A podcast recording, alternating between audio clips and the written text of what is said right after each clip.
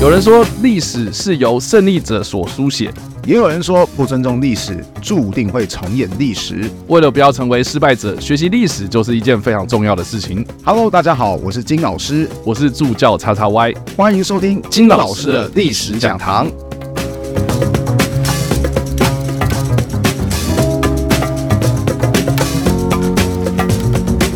那我们今天这个节目呢，算是二零二四年全新的节目，耶耶耶耶，没错，金老师算是第一次就制作这样子的一个广播节目嘛？对，对啊，第一次，我曾经有上过广播节目.但我第一次成为广播节目的主持人啊，有点小兴奋、小紧张。哇，好，我先跟大家讲一下，就是说为什么我们会有这套节目啦？因为小弟我呢，查歪啊，主要就是因为跟这个呃汉森广播电台之前有一个合作一个节目叫做《看电影学历史》啊。那因为我自己本身。很喜欢看电影，然后又很喜欢写一些可能跟电影相关的一些背后的知识嘛，所以就是哎被这个汉森找去就是制作一套节目这样。然后那个节目呢，蛮多都是在讨论一些历史事件，然后配合一部电影去做介绍啦。可是呢，在这段过程之中，我们可能就是会读到一些历史资料，然后读读读读到一半，就是说，哎，有些东西好像可以深入来讨论，尤其是有关国共内战啦，哦，或是我们过去的这些军史上面呢，可以再做更多详细的一些资料的探讨。这样，我就发现说，哎，好像我的朋友金老师哦，他本身就是一个历史老师，然后呢，也从事这个历史教学很久了，然后自己本身也有写过。一些著作，发现他自己本身对这方面是非常有兴趣哦，尤其是有关国军过去的这些演进啦，可能过去的一些详细的一些史料哦，就是阅读了非常多啊，不敢说很多，就是有一点研究啦，有一点研究吗？没有啦，就是非常多。所以呢，我就想说，哎，那个呃，既然汉声广播电台就是对这方面非常的有兴趣哦，不如我们就开始制作一套节目，然后是专门在讲国军的历史故事。当然，我们会从战争史啊，可能历史上几年前然后发生什么一个。非常重要的一些战役哦，然后想要跟大家一起来分享，那我就觉得，哎，金老师就是一个非常好的人选啊。这个是我第一次担任制作人的角色，然后来制作这一整套节目，这样，包括跟金老师讨论，哎，我们这个月要什么样主题，然后我们这个礼拜要分享什么样的故事等等的这样，所以，哎，我也是蛮荣幸，就是有这这样的机会可以跟大家一起来分享这些事情的。那我们这个月呢，二零二四年的一月呢，我们要来分享的是什么样的主题呢？大家如果有看过一些可能二战前夕、二战前后之际啦，一些纪录片也好，或是一些古装片也好，战争电影也好啊，我们常常会看到一些可能，诶，他明明就是中华民国国军，可是他们穿着的装备啦，或是他们的一些编制啦，哦，或是他们拿的一些军武啊，怎么感觉都跟德军很像，就是二战的德军很像，可能那个钢盔哦就非常的明显，他们的穿着打扮哦，就是走那种。德国的军风啊，所以有些人会把这一支军队哦当做是所谓的德械师，就是它的名称有很多，但不外乎就是国军的德械师。那我们就从这样子的一个组织啊，我们来探讨说，哎，这个组织到底是怎么样开始的啊？为什么会有这支军队？还有这支军队到底发生什么样的事情啊？这个就是我们这个月要讨论的主题。好的，其实我个人也是非常喜欢，有人叫德械师，可我个人更喜欢称之为德式，就是德国式训练的中华民国国军，嗯，那简称叫德式师啊。那为什么会有这支部队的诞生啊？我们要讲到一个中华民国历史上很重要的一个事件，叫做北伐。OK，来，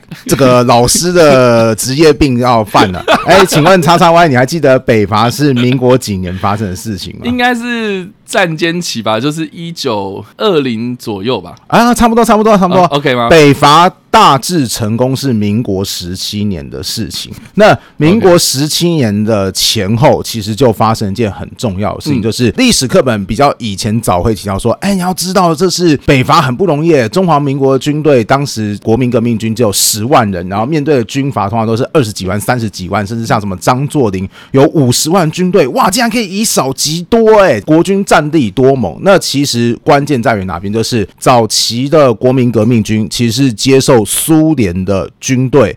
训练还有军队的武器，嗯、比如像什么很著名的莫辛纳甘步枪啊，底层的军官就是教官，都是由苏联人亲自跑过来担任。OK，所以当时可以说是国民革命军一开始就是一个蛮西洋化的一个部队。可是后来发生了一个重大的历史事件，就是国共分裂。OK，哎，当国共分裂的时候，苏联原本是想说啊，你国民党要跟共产党合作的前提下，我就资助你一些军事上的资源，嗯、也就是大家很熟悉的黄埔军校。还有一系列我们刚刚讲的武器啊，还有训练啊。啊，你现在都反共产党了，我苏联干嘛要支持你？所以就随着国共分裂，苏联他们就撤出了这样子的军事援助。嗯、那等到北伐胜利的民国十七年的时候，其实当时的国民革命军的总司令，也就是我们很熟悉的蒋介石，他就开始在苦恼说啊，中国的军队如果要进步啊，当时就是一定要请外国顾问过来。嗯，那现在哇，苏联已经闹翻了，那我现在该怎么办？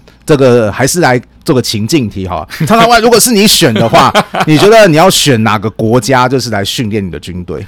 我其实。念念念念到这个时间点的时候，我有个直觉，哦、就是说。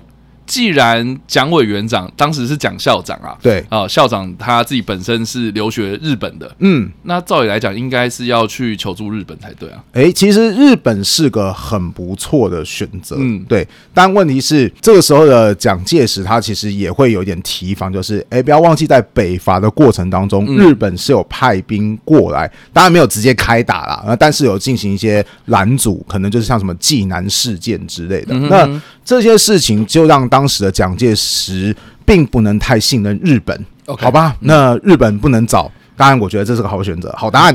可惜不能成立。然后还有没其他的另外的直觉啊，另外的直觉当然就是美国嘛。哦，啊、美国好选择 哎、欸，对啊，美军嘛，对不对？很可惜也不能选，为什么呢？因为其实，在一战打完之后，美国就陷入到所谓的孤立主义，就是啊，我实在不想要再去掺和，就是除了我之外的其他人的事情。啊、欧洲不想理。那中华民国我就更不想理。对对对，这个这个真的是也要跟大家稍微时代背景介绍一下嘛，嗯、因为我们刚刚讲到就是说一九二零年代那个时候是要想到当时就发生了一个就是席卷全球、影响全球一件非常重要的事情，就是大崩盘嘛。对，经济大崩盘。对对，经济大恐慌这样，所以美国自己都觉得说，哦，我当时一战去帮你们欧洲。哇，然后瞎搅和了一堆，然后我好处也没有拿到，嗯，然后经济又被你们搞垮，这样，那我干嘛要去理你们这样？对啊，所以当时的美国也是没有，对于就是资助中华民国军队也不是很有意思。OK，好啊，其实蒋介石之后还有考量说，那我要不要找英国啊？找英国啊，也，也是不错啊。可是他又觉得说。嗯英国的代价都很多，这是他说，哎、我可以帮你训练啊，但是你就要出让一些哪哪哪方面的商业特权啊，因为英国是最喜欢做生意的，就是我帮你训练军队可以，但是你就要开放哪些港口或是哪些铁路的收益必须收归我们英国人所有，所以蒋介石就觉得说啊，哦，好烦哦，我真的附带条件太多，对啊，我真的好想找一个又好用、代价又小的一个国家可以来帮我训练军队。法国呢？哎、欸，法国。法国其实很好玩，我们待会提到它。总之，在考量一圈之后，这个时候。反倒有一个国家跟当时的中华民国就有机会对接上，那就是一战的战败国德国。OK，那为什么会发生这个事情呢？因为其实德国在一次世界大战算是战败国，但是它其实它的军队的实力非常非常的强大，大部分时间其实在西线战场是压着英法联军的，然后东线甚至是完胜俄罗斯的军队。是，可惜它是一战的战败国，所以它战败的时候，当时。英法等国就有限制，说你德国的军队不可以超过十万人，全部哦，什么陆海空三军加起来不可以超过十万人。嗯、那其实这就造成了大量的德国军人失业。顺带提，失业当中最有名的一个人，就是原本是个美术家的那一位希特勒嘛？没没有错.对，他就是因为在这种浪潮之下，他才没有办法在军队继续工作。那其实当对于当时的德国来讲，他是一战的战败国，他觉得说外交上我很需要。要重建我的国际秩序，因为我之前打了一场世界大战，跟很多国家关系打打搞差啦。那我现在已经不是原本的德国啦，我是威玛共和政府，是是，是对新成立的德国嘛。嗯、那我当然要重新修复那些国际关系啊，对不对？好，在第二个，很多军人他失业是很恐怖的，因为军人他是有专业的知识，说不定还有一些关系可以去搞到一些武器。这些人要是没有喂饱他的肚子，闹出暴动，其实比一般市民都还要战斗力强大很多。哦，对对，这个这个是可以想象的啦。对啊，对啊，对所以他必须想办法安抚这些没有工作的军人。是，好，好，在第三点就是德国打输一次世界大战之后，其实当时经济状况非常非常的紧张。是，所以他当然也要想赚一些外汇。所以不管是外交上还是后备军人的安置上以及经济上，他都很需要跟一些国家建立一些往来。嗯、那有没有这方面的需求的国家呢？哎，就是中华民国。你说中华民国它需不需要有军事上的合作？需要。嗯，那中华民国愿不愿意跟德国建立关系也可以啊，为什么不行呢？嗯、对不对？那如果双方互相往来，是不是就可以活络经济？所以双方就开始对接。当然一开始啊是比较偷偷摸摸一点，因为当时的蒋介石说：“嗯、呃，那我们既然要进行军事合作啊，那你们可不可以派一些大咖的人物过来？比方说，我要派那个啊，你们一战最有名的总参谋长鲁登道夫，号称那个德国一次世界大战后期最重要的决策者。OK，不知道他是谁的，可以看一部电影叫做《神力女超人》啊，第一集的反派部部分就是他，哎，是对，好，那没看过电影，我只要告诉你，反正一战的鲁登道夫非常非常的厉害，当时的德国就说不可以。为什么不可以？因为这个太大咖了。如果跑出去国外，很多外国人可能会觉得说：“哎，你是不是要搞一些有的没有的幺蛾子啊，或者是搞怪啊，对不对？” 好，所以太强的、太有名的不行。另外，德国政府还说，我们一开始是不能用军事合作这个名义来进行的，因为现在就是各国都盯我们盯得很紧啊，认为我们是一战的最主要的负责人啊。所以，如果我们随便把军事的人员送出去国外的话，其实是非常非常危险的。但是我们可以透过一种方式，就是我们可以让以前的军人以一个特别顾问，以商业特别顾问的方式跑去你们国家进行某方面的商业顾问。至于这个商业顾问，他竟然都怂恿你们买军火。那是他的事情。总之，他是商业顾问，这个有解释空间啦。对啊，对对，对，反正就是一种就是灰色地带。那蒋介石说：“哦，那我也可以接受啊。”于是双方后来就是在一九二零年代一拍即合。那在后世就称之为中德合作。是德国开始派出一些。军官组成顾问团来到中国，指导当时的国民革命军来进行更进一步的现代化工作。嗯，顺带一提啦，虽然说这样讲可能会有些人觉得怪怪的，就是后来随着两国的关系的发展，嗯，那这个军官团不断的扩张，那正是让这个军官团说：“好，你们不用再伪装了，你们不用再说什么哦，我们是商业合作啊，化学顾问啊，不用在那边躲躲藏藏，正式确立中华民国跟德国。”我的军事合作关系人是谁呢？其实就是希特勒哦，真的假的？对，这反而是希特勒，因为希特勒他上台执政之后，他觉得说我要重振德国的军事，钱一定很必要嘛，是所谓的商业顾问模式。那其实能够交易的资金是非常非常有限的。OK，当时的德国就觉得说，如果我可以扩大跟中华民国的合作，何乐不为？而且中华民国当时其实握有德国非常非常需要的东西，什么东西呢？就叫做稀土。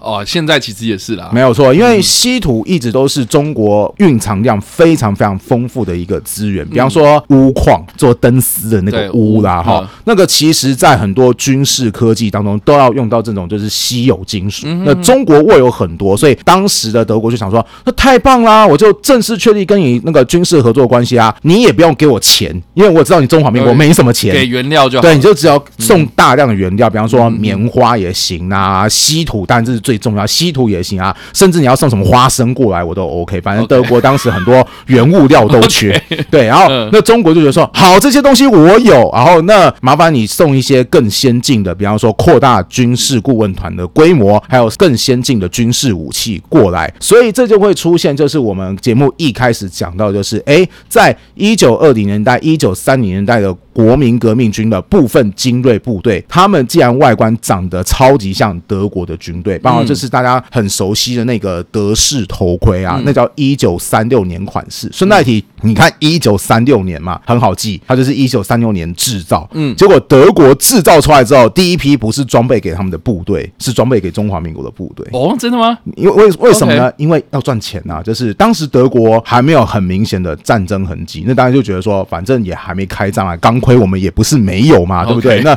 那就先先那就先出去拼外销嘛，对不对？德国式的头盔就成为当时中华民国精锐部队的一个象征。了解。还有像是一些呃很著名的武器，比方说德国最著名的步枪是什么？毛瑟步枪嘛，是是是，对不对？然后当时中华民国的军队其实有个很大的问题，就是因为早期是军阀混战嘛，各自为战嘛，对不对？所以每个军阀都有他爱用的武器啊，是对。所以比方说，我受到日本支持，我就用日本的三八大盖，嗯，好，我受到英国的支持啊，我就用那什么李恩菲德步枪，好总之大家各式各样一大堆。可是现在逐渐在北伐成功之后，大家逐渐形成所谓的统一的国军之后，哇，武器却是不统一的。OK，有可能一支部队大家拿七八种步枪，那这样怎么办？那怎么办？所以当时的蒋介石就觉得说，哎，我们不是中德合作吗？他说，我喜欢你们的毛瑟步枪，你可不可以授权你的发明还有图纸？给我，OK，让我可以自己做，我们自己做自己的制式武器。对对对对对对，然后而且就是参考德国的东西。当然，那个一开始德国还是有派顾问过来，就想说，哦，我不只是给你图纸，我还告诉你说，哎，你哪有怎么制造啊？钢铁的比例要多少啊？如何建立一个现代化的军事工厂？那这个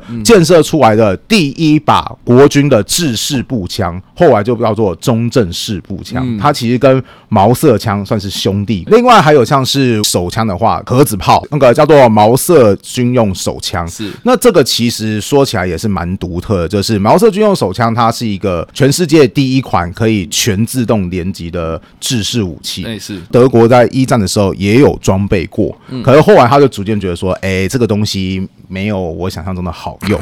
对，因为手枪它其实如果作为就是全自动连发的话，会有个很大的缺点，就是它因为它后坐力会太强，所以就导致你很容易打偏。嗯，然后所以德国的军队。就觉得说啊，这把枪准度很差啊，还有就是它很重啊，就是我自己有一个仿制品，然后拿起来就是拿个一两分钟，觉得哦。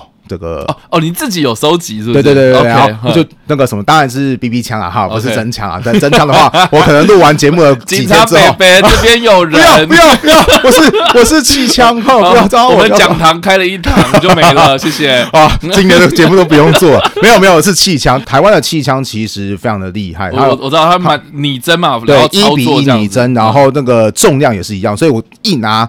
一两分钟就觉得哦，好重哦，这是我很想把手臂给垂下来。而且他一只手你会觉得重，两只手你又不知道该怎么拿它，就是它握把非常非常的奇特。然后，所以这个东西德国后来就想说，我真的不需要嘛，我有更好的手枪嘛，对不对？本来德国甚至想说要不要直接销毁淘汰，结果当时的中华民国军队就说，欸，你不要，我可以接收啊。而且有很长的一段时间，中华民国是。由于军阀混战的原因，所以上了世界各国说，为了维护世界和平，大家不要卖武器到中国去，啊助长军阀混战。所以当时只要是威力强大的武器，什么叫威力强大的武器？就是全自动武器。嗯，不管你是步枪、什么冲锋枪，好，只要是全自动的，全都不可以卖。那国军的一开始的武器非常非常的落后，但是毛瑟手枪不在禁运范围之内，因为大部分的国家都觉得说啊，手枪连发是能干什么？好啊，这这个还好啊，你要你要禁就禁吧，估计也没人要。结果当时的中华民国军队说，哦，我要。其实早在中德合作之前，这样子的毛瑟手枪。就进入到了中国市场，很受欢迎。但是又出现我们刚刚讲的状况，就是每一个军阀它在生产的过程当中，因为它很好仿制，可是，在仿制的过程当中，有一些规格就会跑掉。OK，所以就导致，比方说，哎，你是山西的部队，你拿毛毛瑟手枪啊；我是江苏的部队，我也拿毛瑟手枪啊。现在没有子弹，结果顶个几发，结果后来发现啊，你山西的子弹怎么那么大颗，我塞不进去，因为 因为山西的军械厂，他喜欢把。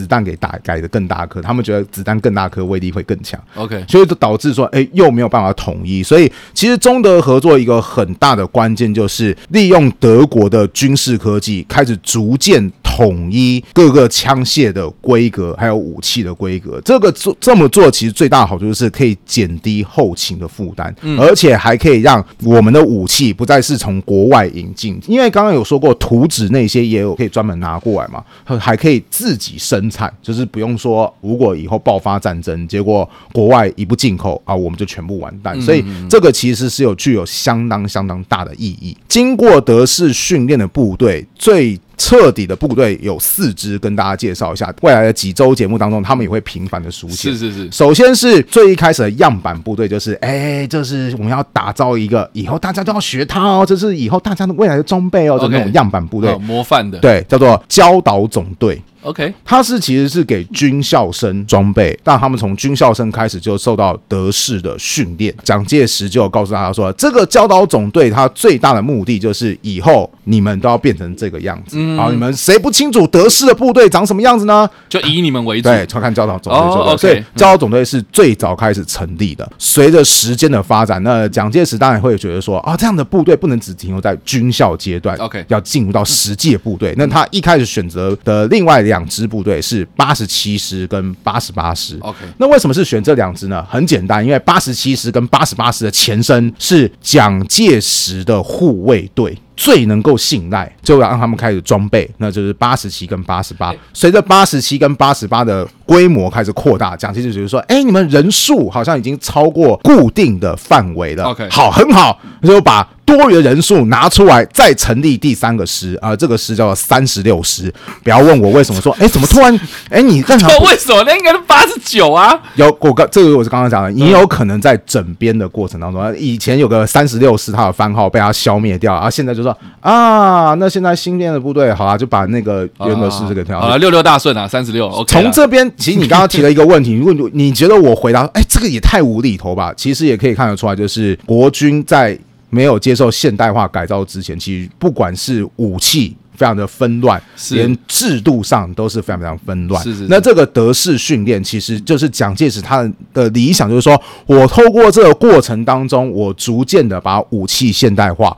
编制现代化，然后后勤把它给更新，甚至可以什么国枪国造之类的。嗯、那理想当中，如果理想未来可以培育出三十万，甚至是到六十万左右的德式训练师，这是理想状态。嗯哼，可惜很不幸的就是这个理想后来提早终止了。为什么？因为这个理想第一阶段的结束，我说还只是第一阶段结束。是是是。原本预设是在一九三九年的时候建设完毕。OK，可。是我们都知道一件事情，就是一九三七年七月七号，中日战争就爆发了。是是，所以在战争爆发之后，就没有那么大的心力，可以就是像和平时代一样这么的广泛去做建设。嗯，所以是蛮可惜的一件事情。我蛮好奇的，就是这一整趟的过程啊，嗯，就是德国顾问来是，然后到变成有八十七、八十八，然后甚至是有这个所谓的三十六师，嗯，这段过程大概是发生在什么样的年份？哦，发生在什么样的年份啊？嗯，如果是。教导总队的话，是应该是在一九三零年代以前，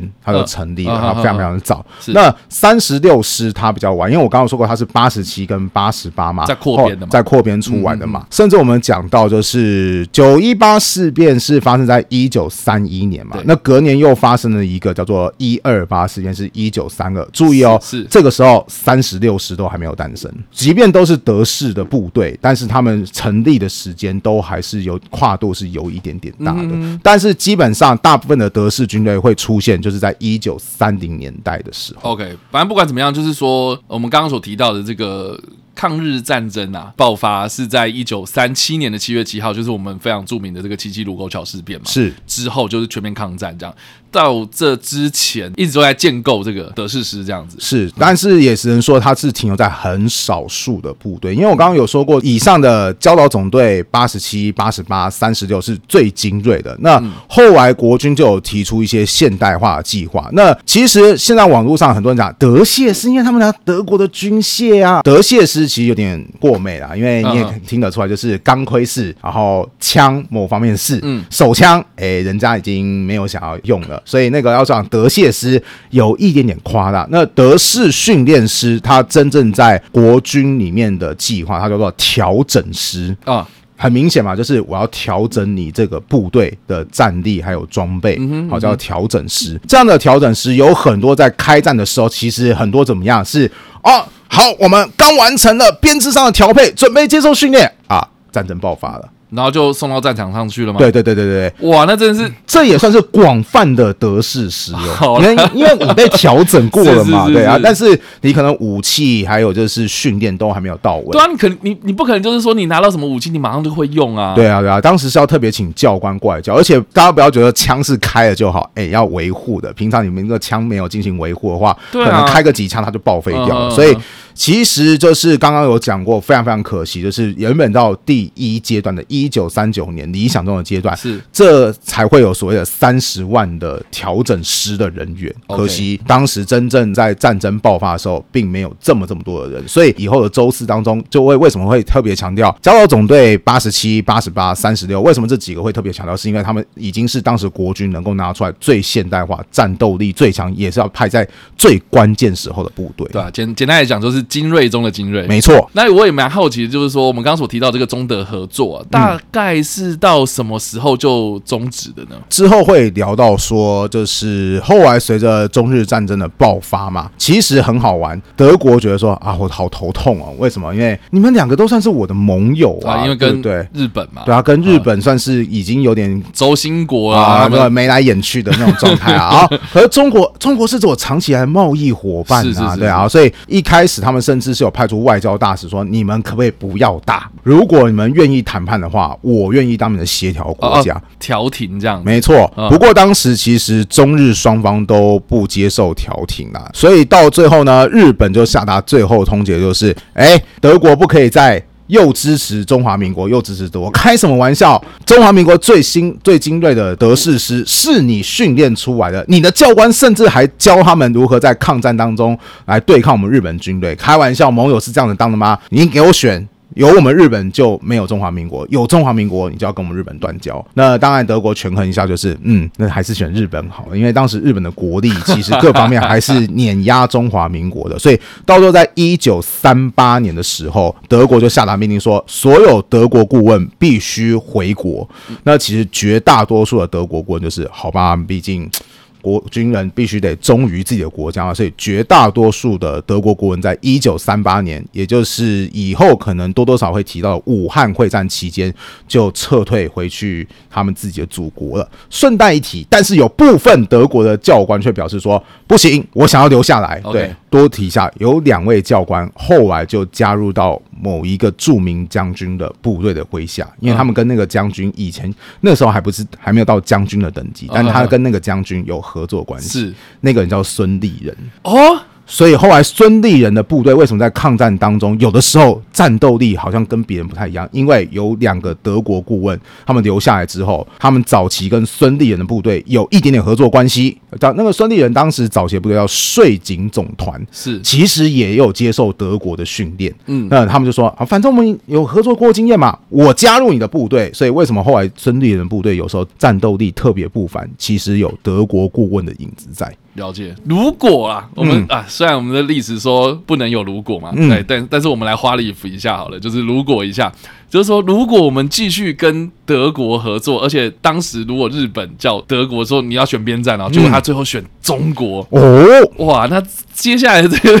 第二次世界大战战局会不会就是有所改变啊？因为毕竟我们也都知道说，哎，我们结束了这个中德合作关系之后，嗯、我们可能就会比较是偏向跟英美合作嘛。是，对对对。然后我们拿到的装备就比较美式的这样子。是，对。那会不会哇？结果我们中华民国反而变成了轴心国。其实我觉得还真的不排除这个可能性，因为其实当时在结束中德合作。之前是中华民国，就是说，呃，我想要你更多的装备，因为刚刚提到很多装备都是偏向步兵系列的嘛，所以他觉得说，我希望你有更多的重装备啊。那我们装甲车什么的，其实有诶，当时就已经有引进一部一些装甲车，甚至德国当时所开发出来比较新型的，呃，对他们来讲是新型的一号坦克，也已经输送给中国大概十多辆了。那当然后来后续要签合约说，好，如果我们继续合作下去，我们会预计前前后后会。贩卖给你两百辆的一号坦克，哇！甚至连那个德国的潜舰，德国在二战很有名的，不就是那个潜舰的狼群战术吗？对，甚至都说好，呃，反正中德合作嘛，而且武器我就是要拼外销嘛，对不对？我已也已经预约好说卖个几台到中华民国去，然后你会英文中说哦，好难想象，如果中华民国海军有德国潜舰舰呢？对啊，游艇哇，这想一想就哦天啊，这是个很魔幻。不过刚刚很可惜，我就讲历史不是如果，所以那些东西都在一九三八年之后就是好。合约中断，所以后来就就等于作废了吗？对，那些因为也没抵达中国，所以说好啊，反正也卖没卖过去嘛，对不对？好，那就这样子结束吧。不然的话，想想看，我哇，如果中华民国突然出现两百多辆的德式装甲，哦 哦，那个场景，对啊，这个画面好难想象。没有错，没有错。好了，以上啊，这个就是我们这礼拜分享，就是有关于德谢氏的建立，然后还有中德关系的一些历史背景。那接下来呢，我们就会聊到的是七七卢沟桥事变，还有接下来发生的这个淞沪会战，还有抗日战争初期的一些经典的战役哦。所以大家期待一下，就是我们接下来的节目内容。那以上呢，就是我们今天的金老师历史讲堂。那我们下礼拜再见啦大家再见拜拜。拜拜。